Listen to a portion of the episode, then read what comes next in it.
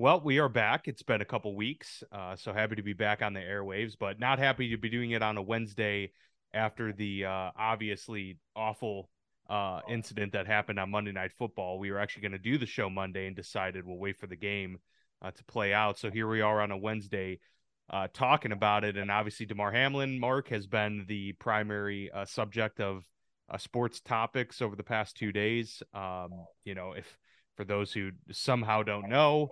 Uh, just really quick, I mean, he collapsed on the field in the game early in the game in the first quarter. Uh, what we know is that he had a heart attack of some type, a cardiac arrest, um, and needed to be revived by personnel on the field, including an ambulance that came onto the field, which is something I don't know that we've ever seen, certainly in the last uh, few decades. Um, they were able to revive him. Apparently, according to a family member, he was he had to be revived again at the hospital, but he was. And the latest information we have now is that you know he's been intubated uh, this whole time in induced coma, and um, it, eh, according to some family members, some sources who are familiar with the family, um, say that he's on 50% oxygen instead of 100%, which is an encouraging sign. And I know that the Buffalo Bills have come out saying that they are um, encouraged by the you know whatever progress yeah. that has been made. So yeah, obviously it's um it's terrifying. Not much that we can add uh, that hasn't already been said, Mark. Yeah, I think you nailed it there. It, you know, uh, you're you're just. I remember, you know, Monday night we I put the game on and I'm running around the house, my wife and the stepkids, and we're you know tr- trying to get things done and keep an eye on the game. And then all of a sudden, you know, my wife's sitting down, just like, "There's like someone injured. Like, what happened?" And I'm just kind of like, "What?" I didn't even see the play, and I'm you know running around. It was getting dinner, you know, put away, and all of a sudden and I'm kind of looking at it going like, oh, wow, it must be something bad. We'll wait. And then all of a sudden, a couple minutes later, I come back and I'm like, they're still down. And I'm, you know, hear Joe Buck talking about it. And then you also start to realize, oh, something is is really, really serious. And you start seeing the reaction of the players' faces.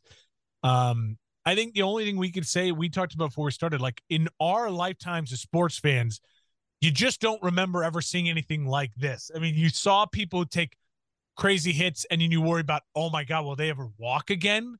But like, okay, they're alive, they're breathing, not like clear, rip the pads off, AED, chest compressions, like uh scary, scary stuff.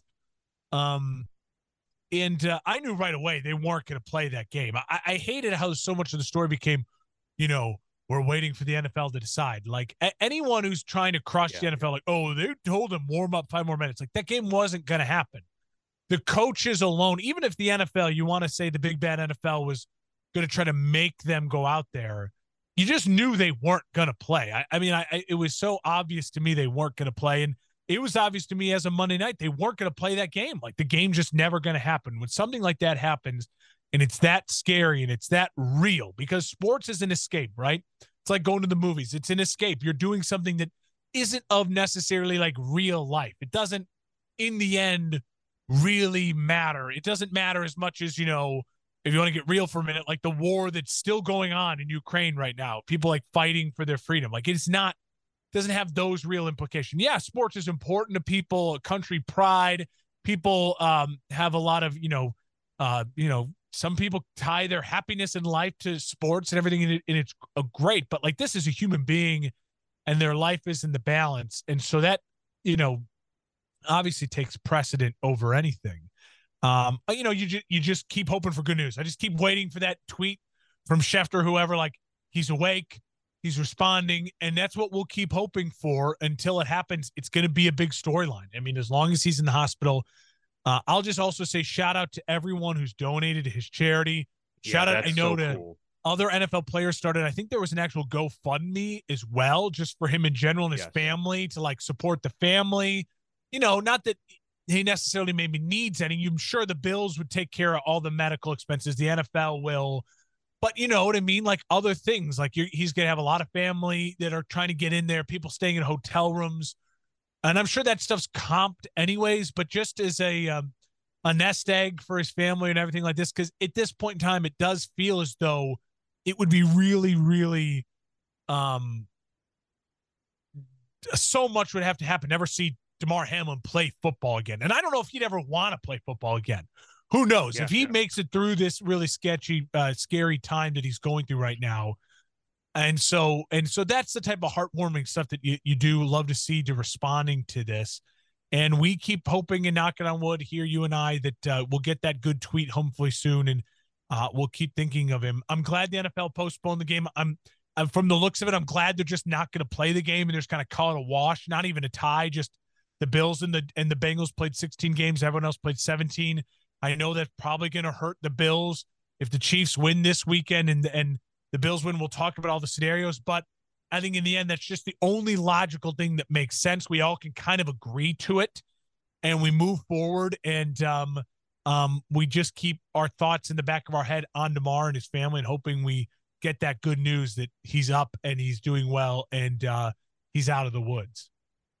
yeah, that's really all that matters at this point. Uh, just hoping that he's okay and and uh, at least uh, will be um, down the road. So uh, obviously, thinking about him and his family members, uh, it's a an impossible, you know, uh, time for a lot of them to even process. I imagine right now, but yeah, the players too. I mean, I, I I've heard a lot of talk. Uh, about therapy for the players, and I think that is um, it's good that that's entered the conversation because Absolutely. uh, that's got to be just a, a complete uh, trip right there. Like, uh, you, don't need like just in the middle of battle, you you already got adrenaline, all these other emotions going through your body, and then it stops on a dime. Yeah.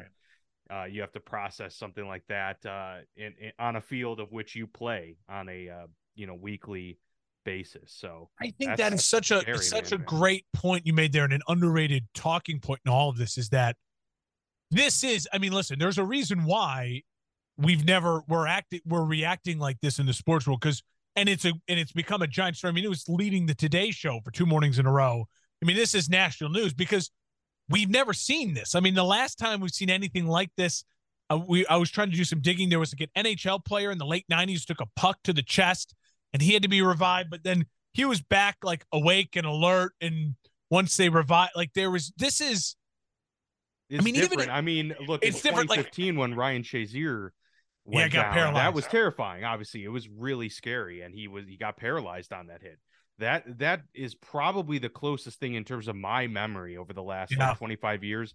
But that, even though that is considered close, it's still not like you knew you knew watching this game. It was it, it wasn't even that. Like it, we were, you know, you worried can about know, uh, knowing life and death in the mix. alive. It's like Right. there's a it's a just a different level. There was a moment where he was dead on the field, and um, and I think again it is really really rare. And if you're a football player, you have to remind yourself of that. Like, hey, every this was this is a you know one of the doctors were talking about if it is what they think it was, where he took the hit at the right spot with the right pressure, in between like beats. that half second, like half a, a bill a second in between beats where it threw off the rhythm or whatever. Think about how many hits in football happen in the NFL every week, let alone every year. And we've never seen this before. I mean, apparently an NFL player uh, did die after, like after a game, like on the, the, field, like room. yeah, like died, you know, but but again, like in this moment, and even that that was like in the 1970s. It was I remember it was Peter King talking about that on Colin Cowherd show, and that was before Peter King started covering the NFL. So this is a very, very, very rare occurrence. And I think there's a reason why you're also not seeing some sort of backlash, like we need to ban the NFL. Because that's not what this moment is about. Obviously, the NFL has made huge strides in player safety. They will continue to make strides in player safety. But like MMA, like being a NASCAR driver or an IndyCar driver, there's only certain being an NFL player, there is only a certain amount of safety you can actually have. In the end, it's still a violent game. NASCAR drivers, it's a violent, you're going 190 miles an hour into a turn. Like it's a violent sport. Like it is a, you know, this isn't golf. This is not tennis. Uh, this is not swimming. Where, yeah, I mean, you could have a cardiac uh, uh, episode during one of those because you're exerting a lot of physical, but this is a physically violent sport like hockey, like like rugby, uh, football, NASCAR. I mean, these are r- violent, violent sports, uh, MMA, boxing, and so there's only a certain level of safety you can make it, and um, you hope and knock on all the wood that we in our lifetimes never have to see anything like this again during an NFL game or any sort of a major sporting event because it is horrifying. I mean, we saw it at the at the World Cup qualifying. What was it two years ago with the the soccer player who That's um, right. I can't remember what what team is for Norway or uh, or one of the Netherlands or yeah, something yeah. like that. Uh, their captain like had a cardiac episode on the field. I mean, this Christian Eriksen. Yeah, Christian Eriksen. But it is uh, scarier from, uh, when you can actually see the hit. Like you see Tee Higgins and him collide, and so you can kind of see here's the point where it happened, as opposed to just this kind of invisible invisible moment where a player collapses, like you've seen on NBA courts on in soccer fields before. Uh. Again, your heart just breaks, and uh, you, you hope that you hope that um, the the young man can you again. I just keep saying I just waiting. I keep waiting for that tweet, like that's like he's up, he's okay, he's awake, and we'll keep thinking of him until we get that. Definitely wishing him all the best.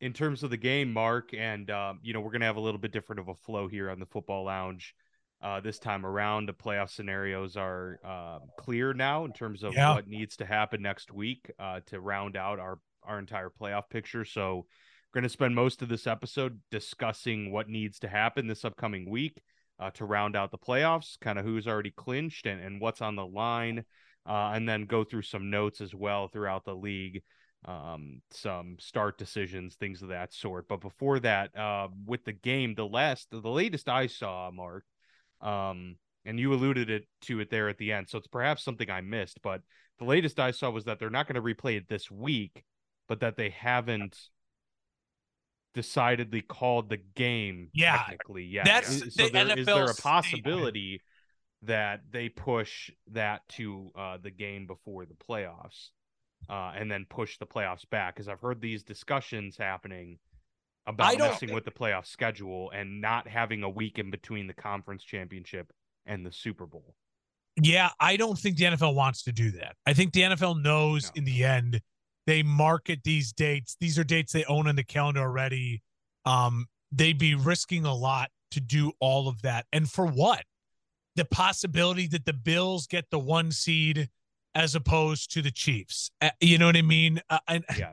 It just seems just, at the end of the day that like if you're talking about a, a, a slight seeding difference, it'd probably be a different case if someone was fighting for the playoffs in general. If one of these general, teams needed to get into playoffs, yes, um, you may have a little more urgency. So and I guess in that regard, the NFL kind of lucked out with the two teams yeah. not, not, worrying about that aspect of it. I also think you know part of me thinks i think if you really polled the bills and bengals players every single one of them would just say fuck it. Like i you know what i mean? Like i yeah. You know the bengals already scheduled to play saturday. It's wednesday. I mean th- this is going to haunt them. I, I i i don't expect the bengals to come out and play well on saturday. I don't know how you expect the bills to come out and play well on sunday. I mean this is a this is but it, you know it's already a dark cloud over them all. And so um to then for them have to think all right and now they're gonna what have a standalone game you know a week from saturday and then and then the playoffs happen i, I don't think they want that attention i don't think the nfl wants that i mean especially let's be honest if you know if things are still really bad for Damar, how that's a bad look. Like, you know what I mean? In in a week right, and a half right. from now, the Bills and the Bengals are playing a standalone game and Damar's still in the hospital, like, you know, on life support or something. I mean, that it's just not a good look. I think they if I was in the NFL, if I if I had any say, I would tell them just walk away from it. It's not ideal but this is a really horrific and un- unideal circumstance and a and yeah, a human yeah. being's life and is on the line. Such an anomaly. It's and uh, it's such an anomaly. And I and again, I think if you really polled Bills and Bengals players, they would say, "Listen, I, I, I, I there's nothing we could do. Just it sucks. We, you know."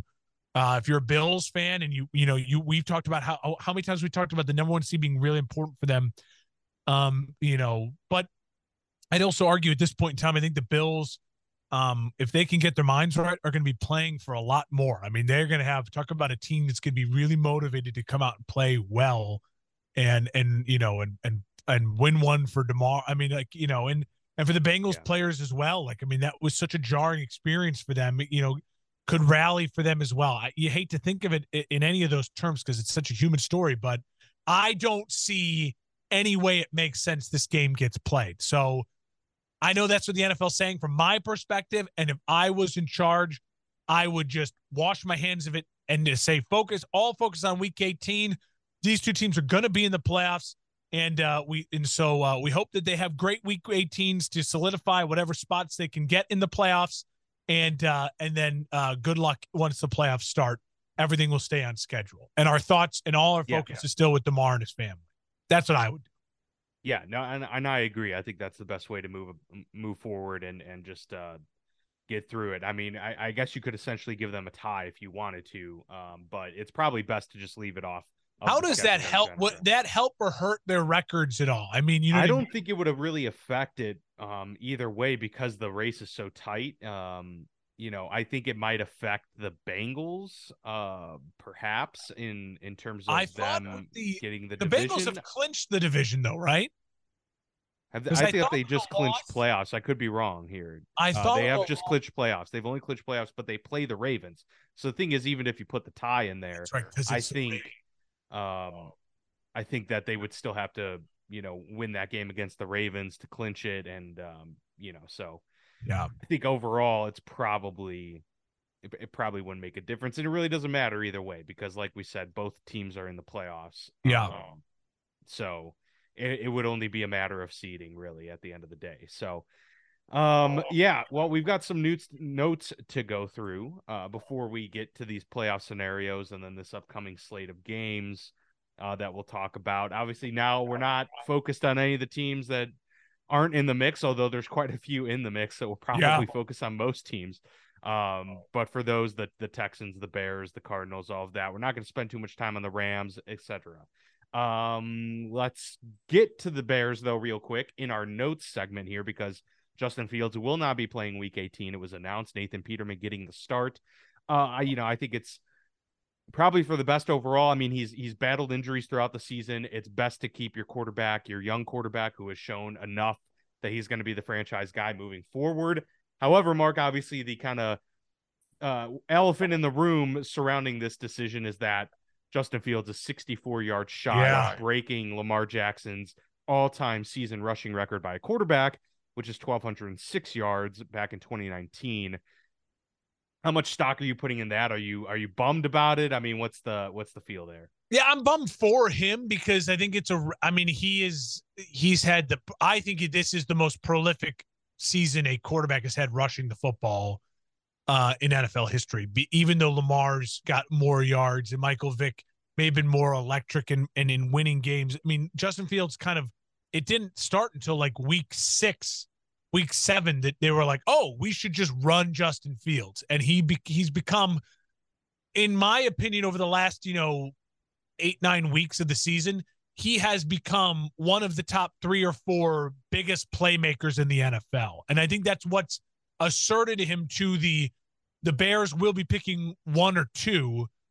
Uh, and they there's no thought they should take a quarterback at all because he has he's just yeah. become that special playmaker, especially with the quarterbacks that are at the one and two spot.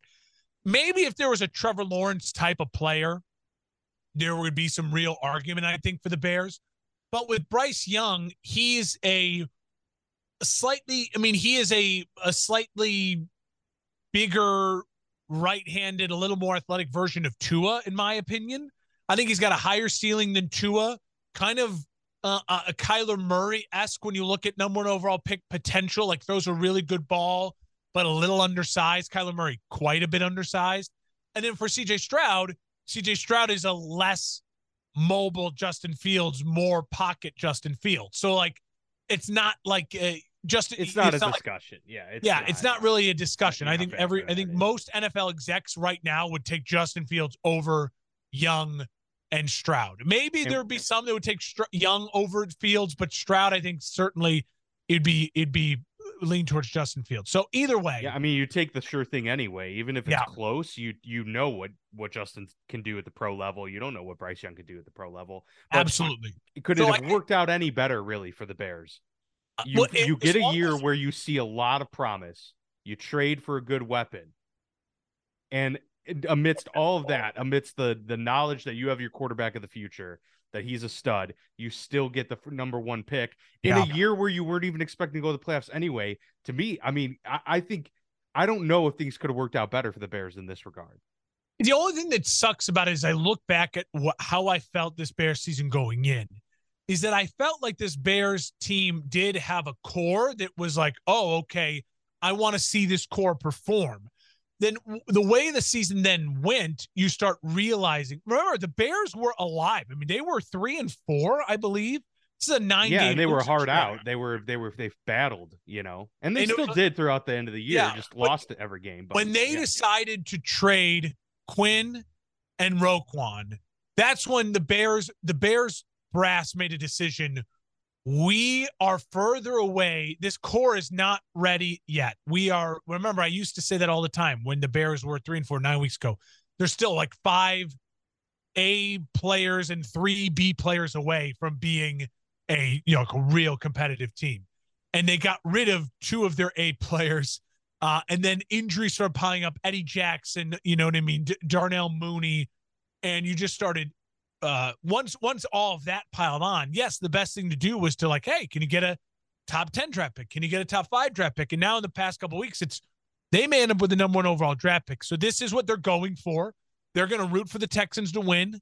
They're going to start Nathan Peterman, hope he loses, and the Bears could be a team like a Jaguars this year, like a you know uh, the teams in the past goes from worst to first really quickly because if if they can get a king's ransom for the first pick, they would get a king's ransom for the first pick, and they'd get a really nice haul for the second overall pick.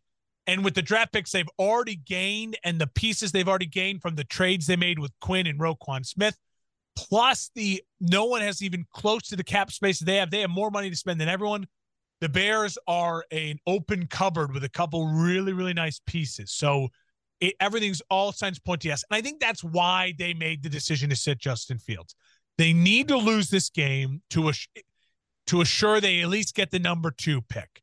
The lose and the loss and you know could get them to number one pick depending on the Texans game, but also the worst thing to happen right now would be a freak injury to Justin Fields in the final week. I mean, that'd yeah, be you can't have that. Uh, a nightmare scenario. Nightmare scenario. Now you never know what's going to happen you, and knock on wood for always, always for injuries. You never know what's going to happen. But this guarantees you, you get to at least go into the offseason and the training and the training camp next year with a healthy Justin Fields. And now Ryan Poles has more, uh, almost as many, will have almost as many draft picks as anyone and more money than anyone in the NFL to go to work to build this team now around Justin Fields. So it's an exciting time. Bummer because he does deserve the record, but uh, it, it, this is the right decision to make. So it is the Nate Peterman show, and it is the Sam Howell show in Washington. Sam Howell going to start the rookie out of North Carolina in the finale. Uh, per Field Yates, uh, he said that Howell will become the 65th different starting quarterback in the NFL this season. That marks the most different starting quarterbacks in a single season in the NFL excluding the 1987 strike year, which obviously we know uh, what happened with that, the replacements, all of that good stuff. But yeah, uh, some rare company is the 2022 season when it comes to quarterback play. Um, and a similar situation for the Commanders, just not, not going anywhere at this point. Uh, they're just in a, in a uh, difficult spot, uh, not in the hunt. And so um, they're going to give the, the rookie a shot, see what they have in him.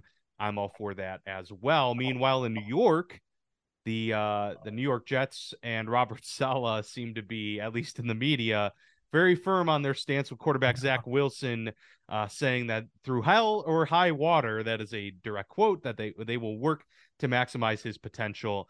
Uh, I kind of feel like a lot of this, Mark, is just them saying saying this, um, not wanting to cause uh, a bunch of uh, distractions mid-season or you know at the end of the season still in play um, but i'm not totally convinced that this is the stance of the organization as a whole uh, given that uh, they we could potentially see some movement in the draft and uh, i'm sure they would take a quarterback if they had a top pick. I struggle with this though because i i tend to agree with you but also like then when you eventually trade him or cut him I, you set yourself up a little bit for that like you know I'm a free agent or something, do I really want to go somewhere where it's like, hey, they say one thing and then they obviously do another thing? Um, I think I think that's they're setting themselves up for that a bit. Or the GM is at least going to take the fall for it versus Saleh. Their, their Saleh might be saying to them, "Listen, I need to be a, a player's coach, and I need to know. I want my players to know I have their back no matter what. If you cut them, that's your decision. But I want at least in the media. Even then, I don't love that explanation because that's a lot of like back dealing about what we need to appear versus who we truly are. It's a weird situation. Um, the Jets are primed, in my opinion, to be active in the quarterback market, and maybe they're already they need to get Derek Carr. Yeah, That's well, they do, but maybe they're already concerned about what that quarterback market's looking like. Maybe they feel like they have already heard some stuff that um it's not going to fall their way. The Derek Carr's not interested or other things. So maybe they're maybe they are really trying to butter Zach up a bit to try to get him to commit this offseason and come into camp. And uh, I mean, they don't owe him much money. You bring him into camp, you might as you know to give him a chance. Who knows? I don't know. It's weird. I wouldn't love this as a Jets fan though. I want to cut ties and move forward. You have a great core. You have a culture that seems to uh, uh, be transitioning. You have a coach that you kind of believe in, and a defense you certainly love. And uh, I would be ready to just move on and start fresh. Finally, before we get into these playoffs, uh, David Tepper has allegedly, uh, reportedly, been in talks with uh, Jim Harbaugh, head coach of the Michigan Wolverines, about you know possibly becoming the future head coach of the Carolina Panthers. Uh, of course, this is just uh, through sourcing um, of various reporters out there, some beat reporters suggesting that these talks have taken place, but it does seem to have gained some steam. It seems credible uh, Jim Harbaugh possibly on the move back to the NFL, and apparently uh, the price tag to get him to the league uh, would be upwards of twenty million dollars a year. Uh, you know, if there's an owner willing to pay it, it's probably David Tepper. Uh, but that is certainly interesting. Um, meanwhile, you know, for the Panthers in general, if they could get Jim Harbaugh, I think you should absolutely pounce. The guy was great in his years in the NFL. Just had some uh, you know, disagreements obviously with the organization in San Francisco, but had a lot of success there with Colin Kaepernick, with Alex Smith as his quarterbacks, even getting to a Super Bowl over that span. Would he leave Michigan? That is the big question, really, especially now that they finally got not only momentum, but a solidified kind of power within the Big Ten to compete against Ohio State. So I'm I'm curious on your thoughts. Is one, if is this would this be a good move for Jim Harbaugh? And um, you know, Two, would this be, you know, ideal for Carolina and company? Jim Harbaugh's not a young man. Um, I will just say yeah. I, I think Jim Harbaugh understands that he wants one more run at the NFL. I think Jim Harbaugh in the last couple years has wanted to get back to the NFL. Remember, Michigan made him take a pay cut like two years ago. Yeah, that that was and, big. And then he immediately turned it around last year with the playoff appearance and another back-to-back playoff appearances, back-to-back wins over Ohio State. I think Jim Harbaugh knows his stock is as high as it's going to be. I know, I think he knows deep down it's going to be hard to beat Ohio State again next year. It's going to be really hard to make the playoffs again next year. We got USC and UCLA coming to the Big Ten. The college landscape is continually changing. But he finally and, gets a quarterback. right? Yeah, right. but he also he also can leave Michigan saying uh, you're welcome. Like I pulled yeah, you yeah. from the depths of nothing. I got you to the playoff. I got you a quarterback. I did all these things for you. I think Jim Harbaugh deep down wants to win at the NFL level. He got really close. He made a Super Bowl. He made a couple NFC championship games. Things ended really poorly with the Niners, and he did all that with Alex Smith and uh, Colin Kaepernick. And so he's and he's good with the mobile quarterback, and that's the way the NFL is going now as well. He also remember how much success Chip Kelly had right into the NFL. Guys, now Chip Kelly forced his system, and that's why he flamed out. Remember with Pete Carroll, how much success he had right when he got to the NFL. Harbaugh's going to have a leg up. He knows everyone who is, you know, all the rookies and second year and third year guys, he's going to know them really well. And all the guys in the next two or three drafts, he's going to know really well because he's been recruiting them all from a big program in Michigan. So I think he sees this as an opportunity to get a gigantic payday, to make one more run at the NFL. I think this is really real. I, do, I think he wants to drive up his price. And I think he's open to Denver or Carolina because I think he knows Um, in Denver, he'd at least have Russell Wilson, and I think he thinks that he can make that work. And in Carolina, I think he sees it as an opportunity where it's a clean slate to go get a quarterback, um, whatever that quarterback may be, someone already in the NFL, or go up and get aggressive and draft someone like Carolina's prime. To me, if Chicago ends up at the one spot or the two spot, Carolina is prime as a team to like David Tepper to be aggressive. Like, let's go get our guy. Like they just seem like they're ready to do that. They let Justin Fields pass by them. They've they've made uh, bad moves before. I think they're ready to be aggressive.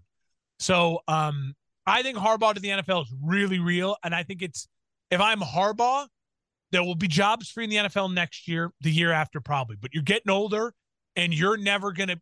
This is the time to capitalize on a bigger payday. So I I think it's all really real. Problem is, I think Sean Payton is the prize prize possession right now. But I think Sean Payton does not want to fix the Denver mess. And Sean Payton, I think, is waiting because I think there's going to be, you never know. It's always a playoff disappointment. Same thing may happen with the Cowboys or something. Who knows? Get you know, if the Cowboys lose to the Bucks in round one, you think Jerry is going to be like, all right, let's just bring it on back again? Like I, I, I think, I think Sean Payton's waiting, and that's going to delay a lot of teams on Harbaugh because Sean Payton's number one. Harbaugh's is a close two, but everyone I think would prefer to have Payton over Harbaugh. I would at least. Yeah, yeah, I I do agree with that. I, I am curious to see how interested Harbaugh is in Carolina because of the situation.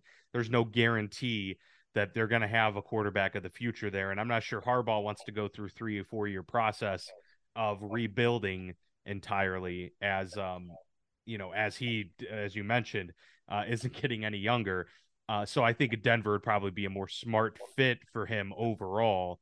And it's closer to the West Coast and all of that stuff. Uh, obviously, he has a lot of familiarity there, but um, you know, with Stanford and um, and coaching with the 49ers. But yeah, it's um it's an interesting kind of development in the uh 2023 off-season talk. Kind of gets us jump started there. But let's get into these playoffs that is what you're here for. We're only a cool 30 minutes into the episode, but here we go. Yeah. With our playoff situations. This is what happens when you give these two guys a mic. We just uh, you know, we we, we like to talk football and, and all things. We haven't and, been on in, in, in, a week and a half. Eh, we we needed uh we needed some time to to get through all of these. Absolutely. Uh so I don't believe a single um, seed has been clinched. Although with the Bills uh, Bengals game likely not being played, the Chiefs then would clinch the uh, number one seed in the AFC. But we're kind of open there. However, in both conferences, we are only looking for a seventh seed uh primarily the or the final spot i should say the final the only spot. seed that's been clinched i believe in the nfc is the fourth seed by the Bucks. four seeded Bucks, yeah because they uh they did get the uh, division yes you are correct because they are no none of the other teams are in danger of uh of going eight nine or nine and eight at the worst. And I believe the well, no, the fourth, the sixth seed has been clinched by the Giants because the it's either going to be the Cowboys. Yeah, yeah, you're right. You're it's right. either going to be the Cowboys or the Eagles in the fifth, and then the Giants are not going to fall to the seventh. The seventh will be the Packers, the Lions, or the Seahawks. Yeah, so yeah. and the worst weird. that they could have is seven losses, whereas yeah. the Seahawks and the others would have eight losses. Yeah, it's weird, but I think this the the sixth seed has been clinched and the fourth and seed the fourth seed. Yeah, yeah, yeah. Uh, which uh, means, but yeah, the, I mean the Eagles lost again, so they, yeah. I mean. The two weeks without Jalen Hurts, uh, they were really close. It seemed to starting Jalen this past week to help lock it up against uh, um, I'm already forgetting who their opponent this past week was. They play the Giants this week. The Saints. The Saints. Uh, there you go. So uh, they they keep kind of you know kicking the can down the road a little bit, leaving room for the 49ers to potentially get there. But we'll kind of go over that. So let's talk about the NFC first. Then we'll go into the AFC. So these are who has clinched, and then I'll get into the scenarios for this week. The clinched playoffs are the Eagles, 49ers, Vikings, Bucks, Cowboys, and Giants. The NFC East has not yet been clinched. Uh, the NFC North has with Minnesota, the NFC West with the the 49ers has been, uh, and so the NFC South as well with the Buccaneers. So the only division yet to be clinched is the East, and we're still looking for those other seeds that we mentioned. So the team right now is the Seattle Seahawks. That if the playoffs were to start today, they would be in as the number seven seed, but they are not out of the weeds just yet. So the Seattle Seahawks need to get a win and a Green Bay loss next week to claim a playoff berth. Meanwhile, is, the Packers can I are in with a win over the Lions. That's what's confusing to me. Why I know because they're not the Packers the, in right now because they are the ones that control their destiny. The only thing I can think of is division record then. So because, it's as of right now, it's division record is why the Seattle because Seattle does not control their own destiny. C- Seattle uh, does not control its own yeah, destiny, and, and that is uh, confusing to me. Like I, I, I agree with you on that part um, because if Seattle wins, they are also playing a division opponent. So yeah, well, I don't get how if they win, be, it, it doesn't equal because that. of who the it must be because the Packers beating the Lions. Like say maybe if the Packers were playing the Bears, like maybe or the common win opponents, would, perhaps. I yeah, maybe the win would. Yeah, it's got to be something like the win would matter enough because it's like a divisional opponent with a record, a winning record, or something like that. Did the NFC North play the NFC West this year? Uh, yeah. Did the well, Bears? Okay, so the Seahawks. The Seahawks beat. Uh, because if the Bears played the Seahawks, the Rams, and the 49ers this year, well, and the Bears, um, the, the Cardinals. Bears not play the NFC West, all the NFC okay. West. All right, because I was thinking common opponents too, like head to head in common opponents. the opponents. Seahawks uh, beat but, the Lions. That's why the Lions need the Seahawks to lose. Which the Lions, this the Lions could get that. The Seahawks are playing for uh, uh, are playing the Rams, and the Rams. It's Baker Mayfield, his final chance to put some good film out there. Rams have been playing. Eh, I mean, they got the one win, the two wins. You know what I mean? Like they I'm just saying it's not out of the woods the Seahawks oh, could lose. Yeah, not at all. Not at all. That's that's very much in play. You know, for the Lions, it's pretty simple for them too.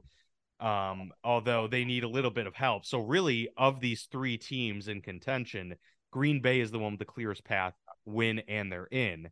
Whereas Seattle needs to win and it needs Green Bay to lose. The Lions need to beat the Packers and they need Seattle to lose. So even if the yeah, Lions win, um, they the Seahawks going to nine and eight would not be their friend as they have that tiebreaker over them, and they would take the seventh seed. There. And what's so, glorious about the NFL moving the Packers Lions to Sunday Night Football? It's in Green Bay, right? The game is in Green Bay. Yes. Is that no matter what happens that game? Obviously, the Packers win and they're in. So that'll be exciting for the nation to watch. And the Packers are a huge draw. And it'll be Sunday but, night football, so we'll kind of know what's on the line at that point. If if the if at that point in time the Seahawks have already won and the Lions are eliminated, the Lions have a chance to prevent Ruin, the Packers absolutely. from getting in. So they'll still I, be motivated to play. I know. think I don't think the Lions would be any less motivated. That alone will motivate them. The Lions, like the Bears and the Vikings, the Packers are the the evil doer. The evil that is the pure evil of the division the and then it's you know the the Packers they just take pleasure in beating the Bears. So it's like they the Lions there they'll that'll be meaningful football for them anyway. So it um it, it, this is much easier to sort out than the kind of one seed, five seed, two seed, three seed. It's a much more convoluted picture uh, at the top of the NFC. Yeah. And I mean, in terms of that number one seed, the Eagles would clinch it um, they would clinch the division with a win yep. or a Dallas loss. So either one of those two scenarios, they clinch the division. They could clinch the number one seed if they get a win, or both Dallas and San Francisco lose as well. Yeah. So there's still those opportunities out there for the Eagles, which makes me think that they may turn back to Gardner Minshew once again. Although I don't, I mean, like we've talked about in the past, you really want Jalen Hurts to be nearly two months uh, without football uh, before getting thrown into a playoff game. I mean that that's a tough sell. Uh, but if he's not ready to go, you probably don't want to risk that too much. And you know Gardner can get you the win against the Giants. Certainly is capable of that. San Fran though could get the number one seed if they win and Philadelphia loses. So that's the path for the 49ers. Yeah, Minnesota and Philly loses. Minnesota can't get the one seed, but they Dallas cannot. they are out of contention. Fran, Dallas and San Fran can. Yes. So this is really to me this is really important um philly San Francisco, Dallas, whoever gets the one seed to me will become the instant favorite in the NFC. I don't think any of those teams right now, right now, I don't trust any of them to win the Super Bowl. Like no, no, like if Philly in the last two weeks has fallen off for me, not because they've lost two in a row and they just got to downgrade them. They've got beat up in those two games, like injured wise. Lane Johnson, there's you know, there's all this like he's now gonna not he's gonna postpone surgery to keep playing. You never love to see that. Like it's an injury that well, probably should get some surgery, but they're gonna not do it. They lost another one of their edge rushers. Um, you know, their their defensive uh, uh, line got a little beat up. So uh, Philly is is worrying me. Obviously, Jalen Hurts' health is is a concern into that as well. As much as the Niners are playing really good football, it's still it's Brock Purdy. So like I don't I don't I just don't know how to feel come the playoffs with Brock Purdy. So uh, it's really really important for all three of them to get the one seed. I think um, if you're the Giants, you look at it like this.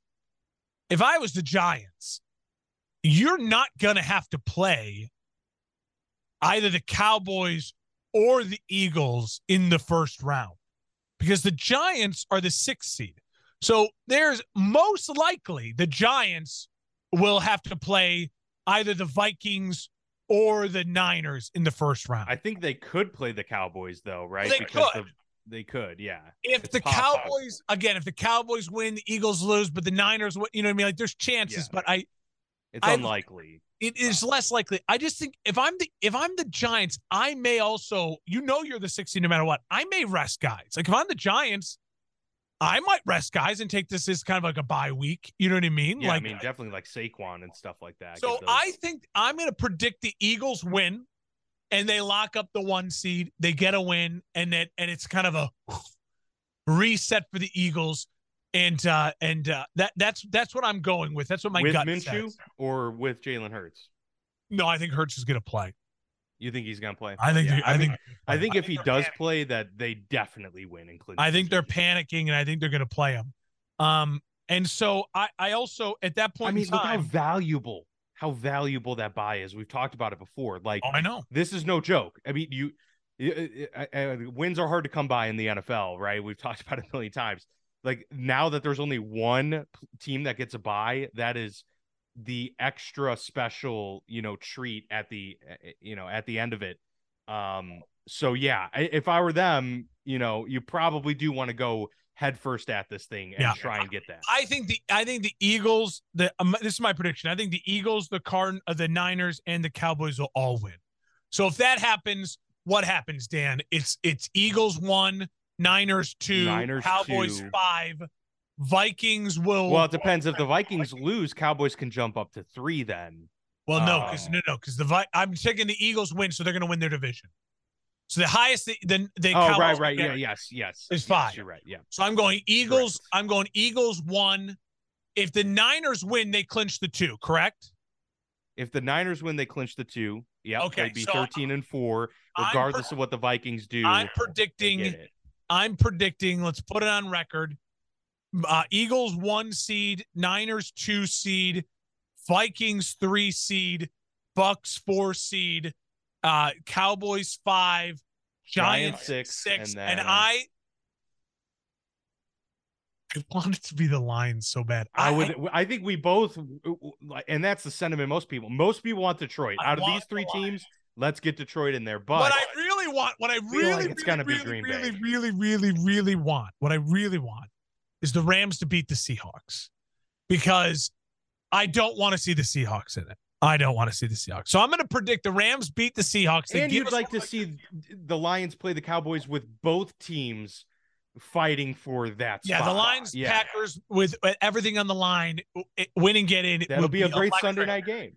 And uh, uh, and so I'll I'll make a bold prediction. I'm going to say that the uh, Baker Mayfield leads the Rams to an upset victory over the Seahawks, and I'm going to take Jared Goff to throw three touchdowns, Woo! Aaron Rodgers to there it throw is. a late pick, and the and the Detroit Lions win Sunday Night Football, take care of the Packers. So my I prediction: you're right.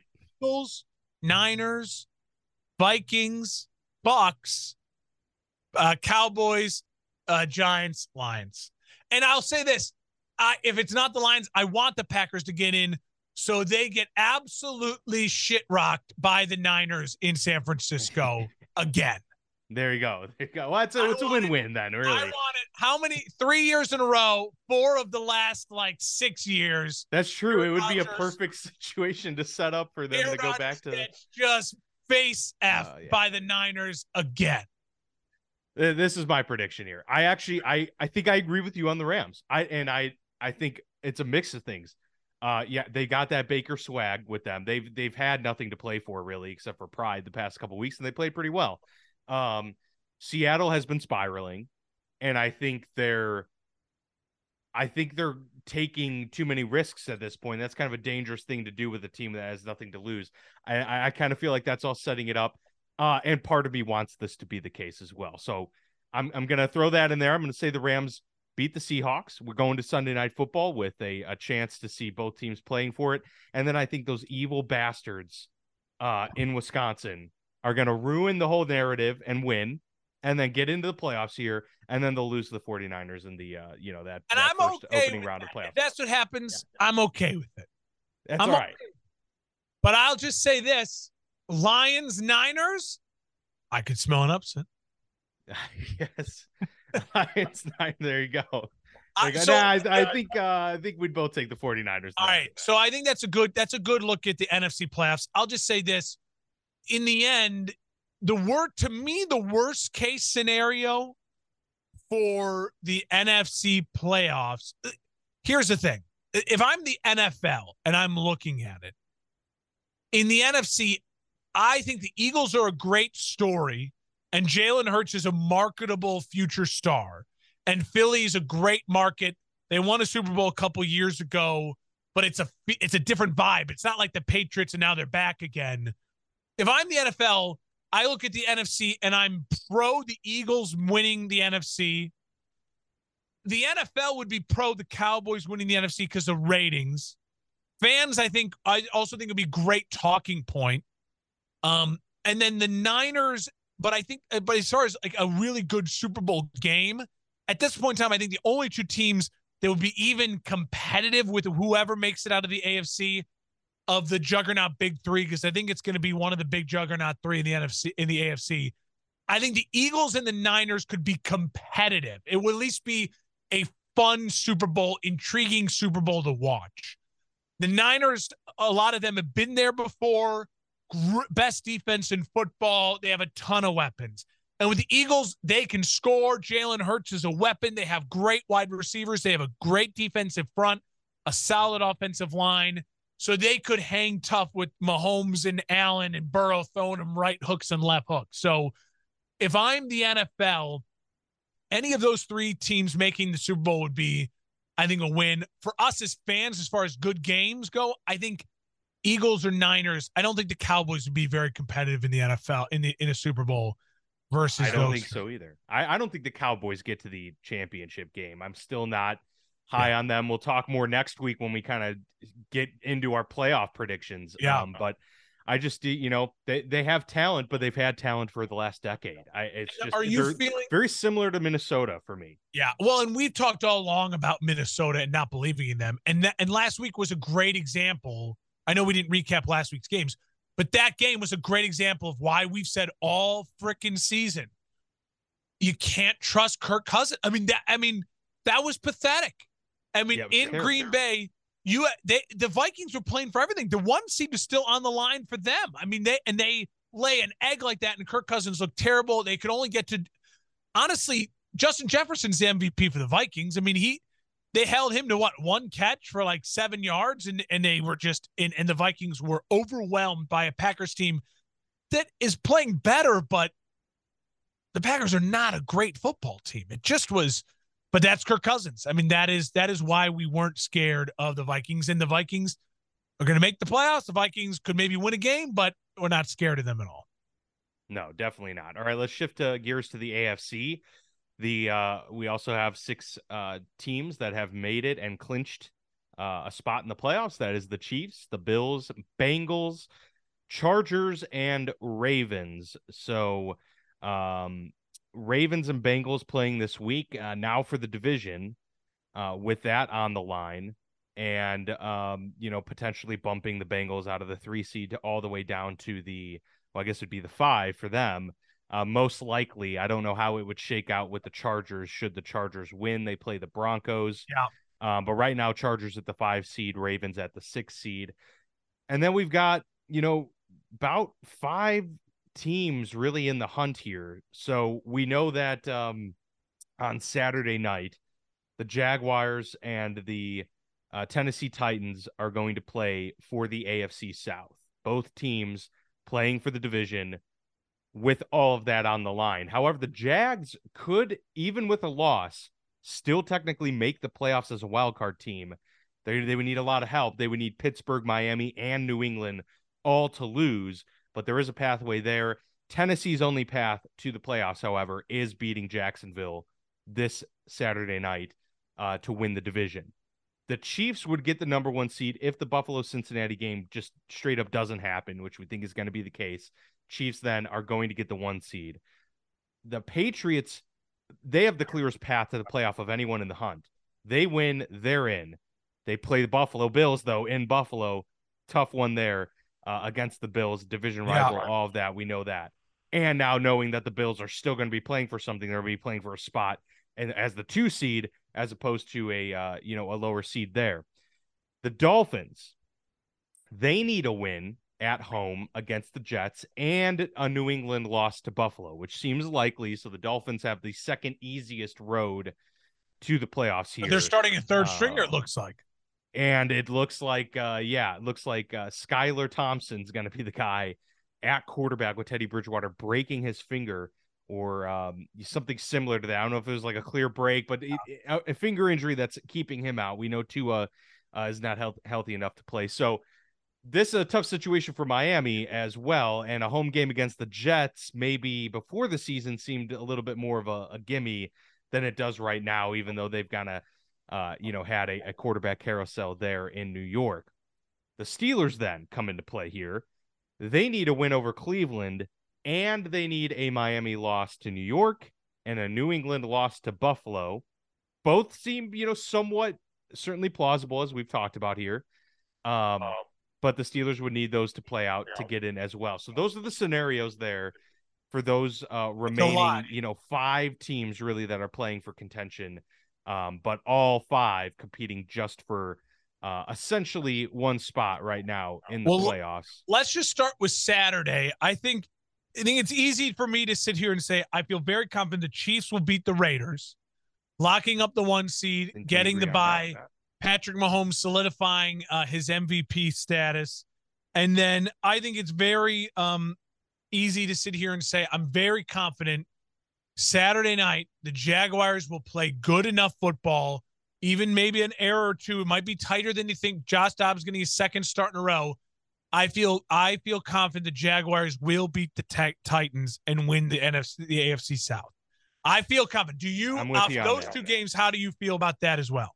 Yeah, I'm totally on board. I mean, the Chiefs will beat the Raiders. I think that's a very um, easy prediction to make obviously any given Sunday or Saturday for that matter. But yeah, I, am super confident Chiefs over Raiders. J- just make sure no other options on the table. Just secure the one seed, get it over with. Uh, they'll do it. The Jags uh, will win against the Titans. Uh, the Titans have just looked bad the last really month of the season. I mean, quarterback play aside, they haven't had Tannehill obviously for a little while now.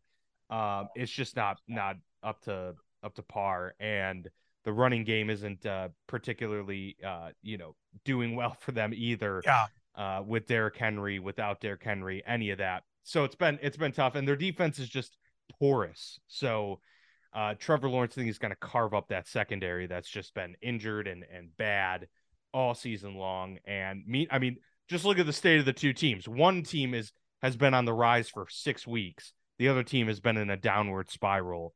Uh, I and I think that alone is going to give you Jackson. It just makes you nervous to feel confident about the Jags. It is. It's just weird thing to sit. Yeah, and, and you know the crazy thing is, you know, Jags win and they're hosting a playoff game. Yeah, I mean, look at that that to me also outside of the play that we've seen from Trevor Lawrence where we've talked about okay he's finally arrived like that alone just shows you everything you've got like we're talking second year for this guy coming off of a yeah. the most dysfunction that you can have with Urban Meyer at the helm and just a disaster of a year in year 2 to not only see the on-field improvement but to get a division title with this guy to host a playoff game talk about the turnaround uh, in one year to get Doug Pederson at the helm, yeah. to get this guy in here. Oh yeah, and as we've mentioned, Calvin Ridley coming back with uh, next season for him. Uh, this is going to be a quick turnaround for the Jacksonville Jaguars. It's not as impressive as Joe what Joe Burrow did last year in year two, but it's close. It's darn close. close. And one of the reasons it's not as impressive is that Burrow I mean, from the start of the season in year two, kind of like, I mean, he just uh, jumped off the page. It's been a slow build for Trevor Lawrence, but now you can say it's offset though by ch- ch- having Chase Higgins and Mixon. Um, True, but, uh, but you know, I would also argue their organizations are just as. I mean, they're both bad organizations. Yeah, I'd argue the Jags a little worse, but they're both not historically great organizations. I would also just say though, the Bengals are in especially last year, we did just a tougher division. I mean, the NFC South has just been poop this year. I mean, yeah, it's been absolute poop. But I'm I'm I'm confident the Jaguars. It's weird to say, but I I feel good about that. So, having said that, we both agree the Chiefs will be the one, the Jags will lock up the four. So then going forward, I feel good that the Bills are going to absolutely shit pump the Patriots at home Buffalo, noon game. I think there's going to be so much emotion. I think they're going to come out and they are. It's going to be. Um, I, I just I just think there's gonna be so much emotion in play inspired football. Yeah, they're gonna play now. And there might be a chance where it gets close, or like midway through the second, you know, all of a sudden it's 10-10 and you know the you know Josh Allen throws a pick or there's a fumble or something happens because they're playing almost too emotional. But I think the Bills, once they actually get through it and get through halftime and like settle in, I think they're gonna I think they're gonna play really inspired football. I think they'll win. So by that scenario, I think the Bills then lock up the two. I think the Bengals will take care of the Ravens because even though the Bengals are also shell shocked about what happened, I think the Bengals are just a better team. And I, you know, Agreed. they're just, and even if Lamar plays, he's talking about rusty, and I don't even know if they should play him. If I'm the Ravens, you locked up a playoff spot. Just at this point, does it really matter that much? Like Lamar being 100% healthy is the most important thing. And if you can give him another week, but we'll see. But I'll, I'll take the Bengals. So I'll have the Bengals locking up the three seed. And then that leaves you with the Dolphins, Steelers for that seventh and final seed. The Dolphins are starting a kid, Skylar Thompson, who grew up 10 miles from where I'm sitting right now across the river in Missouri. Oh, wow. Nice. And uh, I think the Jets are going to win that game. I, I, I think the I think the Pittsburgh Steelers are going to beat the Browns. I think the Pittsburgh Steelers and Kenny Pickett, as Mike Tomlin said to him after that drive. That was a great clip, by the way. Yeah, that was a great. That that's awesome. Yeah, he comes off after that game-winning drive, and Mike Tomlin, you can see him mouthing, "Kenny fucking Pickett," right at Kenny Pickett as he's walking off. Like that is the. There is few things that can be cool. Like I can't imagine things being said to me by people, but if I'm the quarterback of the Pittsburgh Steelers and I'm a rookie, and Mike Tomlin is looking at me as I'm walking the field after a game winning drive and yells my name with the F word in the middle, that's like the coolest thing that can ever happen. Yeah, yeah. I think that instills some confidence, man. That was a you that was a huge uh I, I think that some Kenny stones. Pickett outplays Deshaun Watson. I think the Steelers at home outplay the Browns. I think everything falls for them. I think the Bills win. I think the Jets win with Mike White and a, a bounce back game for him to kind of instill that he is your backup quarterback going forward. He's got a place in this league against a third string in Miami. Uh, you know, playing uh, not good football, and they, they, I mean, the, the Dolphins just signed Mike Glennon in the practice squad, guys. Okay, yeah. that's how desperate they are. I mean, I'm serious. Yeah. That's no, yeah, they're they're. they're it's not good. Yeah, not it can't be good vibes in the Dolphins locker room.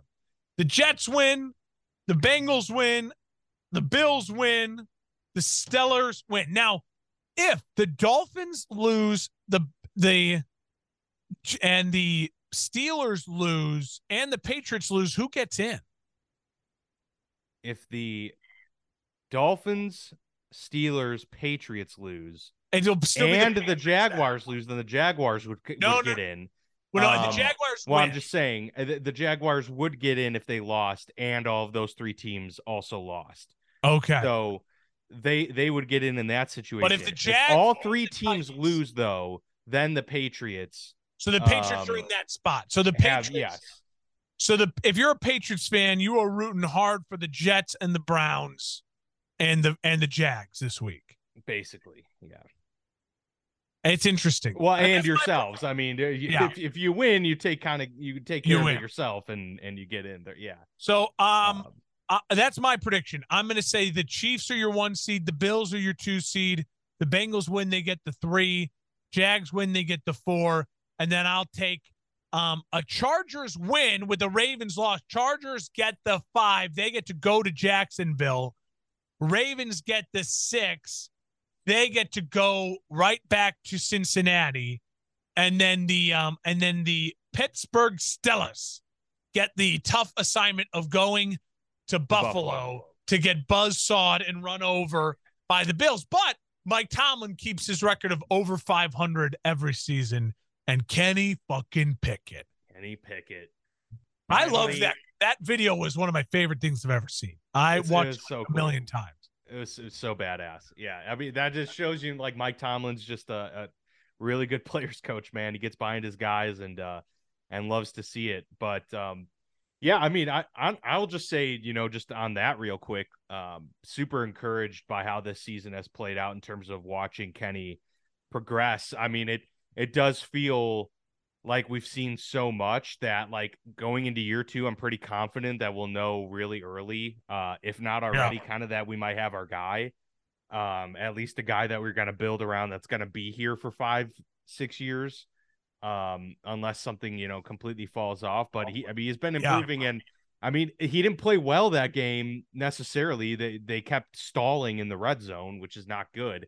Uh, but to lead a, a team in a heated rivalry, his first uh, Ravens game in Baltimore, um, I think that showed a lot to, to if I was, that throw. If I was a Steelers fan, I'd feel similar. I would want th- I'd want two things to happen. I'd feel confident going into year two, like I need to see growth, right? You got to see growth by Thanksgiving of next year. That's when it's like, all right, it's got to be clicking like with Trevor Lawrence year two. You got, you got about a year and a half in the NFL now as a rookie.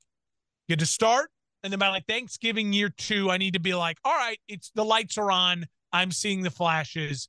You know, that's how we felt with Justin Fields this year too. Like, okay, by Thanksgiving, you've seen the plays. You're like, this kid can play if I'm a Steelers fan, I'd want two things. I'd want a new offensive coordinator. And I know I kind of hate that because it's another new offense for a young quarterback, but I, I just I think Matt Canada is a detriment to your team. And then I would need to invest heavily in the offensive line. If the Steelers can all of a sudden have a top 10 offensive line, that helps Kenny Pickett because Kenny Pickett at his ceiling right now looks like he could be a a Jared Goff or a maybe a slightly better version of Jared Goff. And that's not a bad thing. That means you can make Super Bowls. That means you can have really great play. But when has Jared Goff been most successful this year and those years with the Rams? When they had an elite run game and a great offensive yeah, yeah. line. Because I kind of liken it right now to like Alex Smith. Um, yeah. because because of the mobility factor too. So like a guy you can consistently get to playoffs with, and yeah, yeah, isn't gonna kill you. It's not the worst thing in the NFL to be at, especially with a great organization like the Steelers. That's a bad place to be when you have a bad organization like the Bears and the Commanders and, you know, the Bengals. You know, that's what we saw for Andy Dalton all these years. We're just like, what are we doing? Or like the Bears, when it's like with Mitchell Trubisky, it's like, we're not or good enough or, for that matter. Yeah, we're not a good enough organization to elevate like a guy who's 12, 13th best. But the Steelers are an organization that's like, no, we can elevate a guy who's that type of, you know, that type of uh, quarterback. So I, I would feel positive about Kenny Pickett. I would want a new offensive coordinator, I'd want a new offensive line. I am not confident uh, in your scenario outcome, although I greatly, greatly want it to happen. So I'll certainly be pulling for it. I feel like the Bills will beat the Patriots. Uh, I am confident in that. Lock up that two seed. I think the uh, the Steelers will beat the Browns. Uh, but I I think that somehow the Dolphins are going to find a way at home to beat New York and uh, just outmuscle them. Finally, get that run game going again. Um, and and you know Skylar Thompson's also kind of playing with his hair on fire. Uh, so that's that could be a scary element. I mean, the fact that they're at home is is a big bonus, but the New York Jets are slightly favored on the road, which you know gives you some comfort. Um, and you know, like I said, like those scenarios can certainly play out. The Steelers, they started two and six with you know, and then in towards the end of that run, had a rookie quarterback inserted into the mix, had a really rough offensive line, yeah. rough offensive coordinator. For them to be in this spot is beyond. I did not expect any of this. Like I did at the beginning of the year say, like I think this team could go nine and eight, 10 and seven. But then when we saw just the disaster that was like the Mitchell Trubisky experiment, uh, then we w- w- when we inserted a rookie into the mix, uh, the growing pains there. I was not confident after a two and six start yeah. get to this point. Very impressive. I feel like if they get in, Tomlin needs to be a candidate for coach of the year. I don't know if he would get it, but like, do you got in, in that mix, right? Like that, he's never won it in his career. Like that would that would be the time to do it. I would. He's think, had but... a he's had a hard. I mean, he's had an impressive year when you consider all things. I think Pete Carroll, especially if they make it as well, uh, Brian Daboll, if Certainly. they make it, um, Doug Pederson, if they win the division, uh, certainly has to be a. There's a, a lot of candidates. I mean, Sirianni, if he gets the one seed, like yeah, okay, no, I, year I, two, I mean, we got that. Uh, I I agree. There was a lot of surprises lot. this year. I mean, there's a lot of a lot of things that uh, you know we uh, five months ago, we said at the beginning of the season, we thought it's going to be Rams, it's going to be Niners, it's going to be Cardinals, it's going to be uh, Packers at the top of the NFC, uh, the Buccaneers at the top of the NFC, and it's just been anything like that in the NFC. And then the AFC, the uh, you know the the Broncos completely underwhelmed. The Chargers have finally found their stride, and I think are kind of coming into what most people thought they'd be a wild card team. I think I had them in the wild card. Uh, but then, you know, the Jets came out of nowhere. The Giants came out of nowhere. There's a lot of uh, surprises in the NFL this year. Yeah, Seahawks definitely shocked a lot of people. Um, the Jags for sure. I see this AFC playing out pretty much how it's stacked right now. The Chiefs at the one, Bills two, uh, Bengals three. I think they do beat the uh, Ravens regardless of circumstance at quarterback. Uh, so they're at three. Uh, and then at four would be the Jags, five Chargers, six Ravens, and then in that seventh spot, I'd have the uh, the Dolphins uh, somehow getting in there uh, and finding that spot. But that would be either the Dolphins or um, probably Steelers would be those two most likely in that spot. So that's kind of how I see that playing out, and I think, um, you know, we'll talk more about kind of how we see these teams shaking out in the first and second rounds uh, on the road to the Super Bowl, but. Um, do you agree with that situation? I know that you had the Bengals winning too, so you got to have them at the three and then yeah. Jags at the four. So Jags four, and then I have yeah Chargers, Ravens, and I'll, and then I'll you have the Steelers. Steelers. obviously in there. So yeah. Um, I, I, mean, I um, just I think I think the thing that would the only thing that would really throw that off is the Bengals at the Ray uh, the Bengals Ravens game is is going to be a tough one. I, I mean, I think the Bengals are the better team.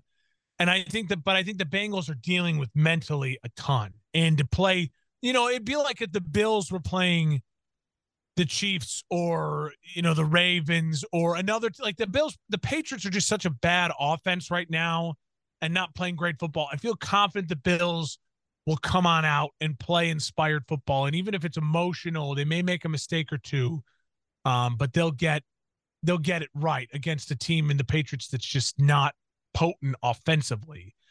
Um, that it does worry me for the Bengals. They're dealing with a ton of emotional uh, stress and trauma right now as well, and the Ravens are fighting for everything. You know what I mean?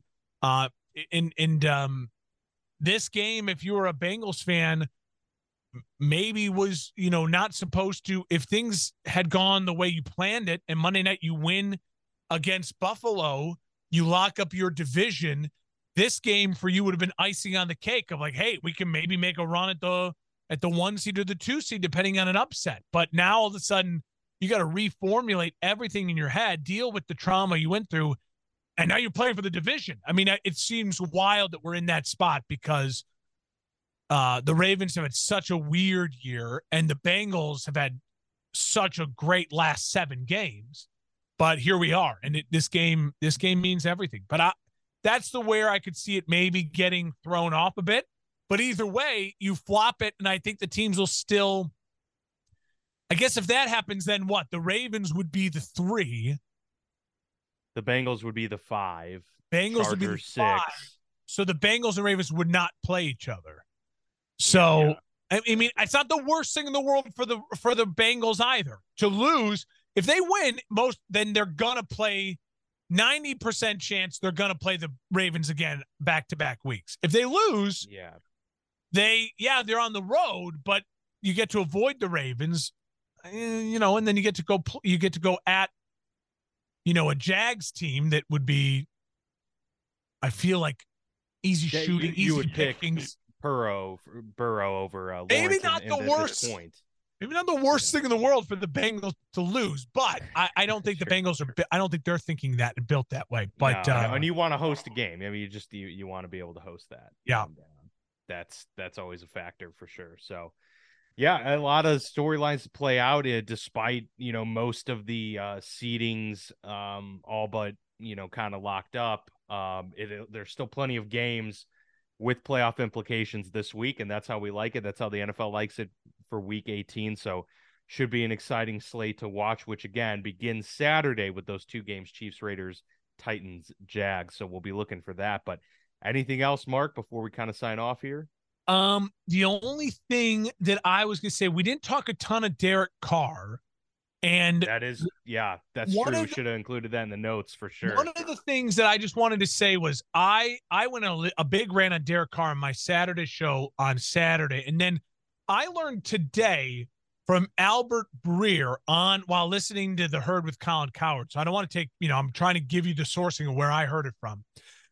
That this uh, the idea of people trading for Derek Carr is probably not going to happen. I think Derek Carr is going to get cut.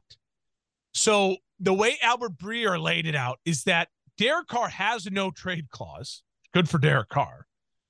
So if you're Derek Carr, unless you are, you, know, you get some sort of great benefit and a team says we're going to trade and do a sign and trade because we want to immediately sign you to a long deal, you could have to sign off on it anyways. But all of this has to happen by February 15th. The Super Bowl Before his guarantee kicks in, right? the Super Bowl is the 12th. So Yeah. we we're going to be talking like Derek Carr and then free agency is not till March. Like when when all that so Derek Carr if you're cut you can do whatever whenever. So Derek Carr could have a, a month head start on every other team about finding his new team. So that's going to be a really interesting storyline for us to watch come a, a month from now when we're into when we're you know late in the playoffs because the the Raiders will cut him probably. I think well the Raiders got to trade him, get something for him. That's not as important to the Raiders. It's just not paying him. That's the Raiders just can't pay him. That is their thing. They're poor, so they can't pay him. So I found that fascinating because I would that ne- thought never crossed my mind when I was talking about it on Saturday that they would just cut him. But Albert Breer went through the contract, figured out that's the most important thing. So that is going to be a big date to look for. And then you got to wonder if you are a team that out as soon as Derek Carr comes to the market, do you go and get aggressive for Derek Carr right away? Or Tom Brady could be available. Do you believe in Jimmy Garoppolo more than Derek Carr? Maybe the discounted price. What is Derek Carr going to be asking for? Uh, you know, it looks like Ryan Tannehill might become a free agent as well. we could see Kirk Cousins on the move this offseason. That that's a possibility. So there's a lot like it's a it's going to be a uh we're already starting that that's the kind of the first though big seed I wanted to drop in. I found that information out so I wanted to share it here because I thought that was really fascinating. That is, yeah. No, it would be very interesting to see what teams uh, are, you know, heavily invested in Derek Carr. I'd, I'd imagine, you know, he is a good, good enough quarterback to to be playing and to be an, a, a top, you know, fifteen guy, uh, top ten potentially. If you Oh, were Derek Carr, where would you want to go? I mean, if if you're Derek Carr, I think the most attractive spot probably, um, if they would be interested, would be Carolina or New York, I, the Jets. I mean, I, but I would say probably Carolina. Um, I would tend to agree. Carolina or New Orleans is also sneaky because they have a ton yes. of weapons. Yeah, New Orleans and an easy division. It's the NFC South because because Tampa might come open too, but I don't yeah, know if I'd yeah, want to yeah, go to Tampa. Tampa looks like they're primed for a teardown rebuild they're kind of falling apart in the, the way their contracts are. are yeah, I mean the division's like... enticing for for the Carolina or the Saints. Um, yeah, either one you'd have a good good chance. And Atlanta, at, don't the Jets would be Atlanta. too. The Jets defense playing great. Um, so really they're a but they're a competent quarterback potentially away with young weapons. Yeah, Bill Belichick and Josh. Allen in that division. Sure, you sure, yeah. I mean, so, at this point though, the outside of the South, there's every division's got some studs. Yeah. Um, no, I would the South. I mean, you would if you're Derek Carr, I would be honing in on on Tennessee. I would be honing in on on Carolina. And then I'd keep my I'd keep my options open with the Jets, the Saints, the Falcons, and the Colts. And yeah, uh, I, the Commanders situation would be enticing if it was a better organization. I just uh, yeah, I struggle I think with, stray away from that. I think if you're Derek Carr, you've been with the Raiders, like right. yeah, at least the Carolina Panthers, not that they're like a historic franchise, but they're not like a good God dysfunctional franchise. Like right, right. Raiders are dysfunctional. The Commanders are dysfunctional. The Bears are like historic, just kind of bad. But the Commanders have gone from historic to just oh, uh, uh, absolute mess, like mess, mess, mess. And I don't know if you're Derek Carr, you want to you want to risk that. But you you start yeah. to say that too, Dan, and that's what's crazy. Think about how many teams you just named there, and there's most know, likely. I know, I know. You're to me right now. The projections go. There's three quarterbacks probably that are first rounders, uh, that are legitimate first rounders, and that's Stroud, Young, and Levis. Levis, yeah. And so Stroud and Young look like, especially after that college football playoff weekend, they could be one and two. Levis maybe top ten, certainly top fifteen, and then that that only solves you know a, a third of the other teams that I listed. So Derek Carr's going to have some options, and um, you know, all of a sudden Derek Carr and Jim Harbaugh show up in uh, Carolina with DJ Moore and that young defense. Yeah, watch out. Watch out. That would be very, very interesting. Yeah, lots to look for, lots to lots to watch out for this weekend. All starts Saturday, wraps up Sunday. We'll have the recap for you next week as we get ready for the playoffs. For Mark, I'm Dan, and this has been the Football Lounge.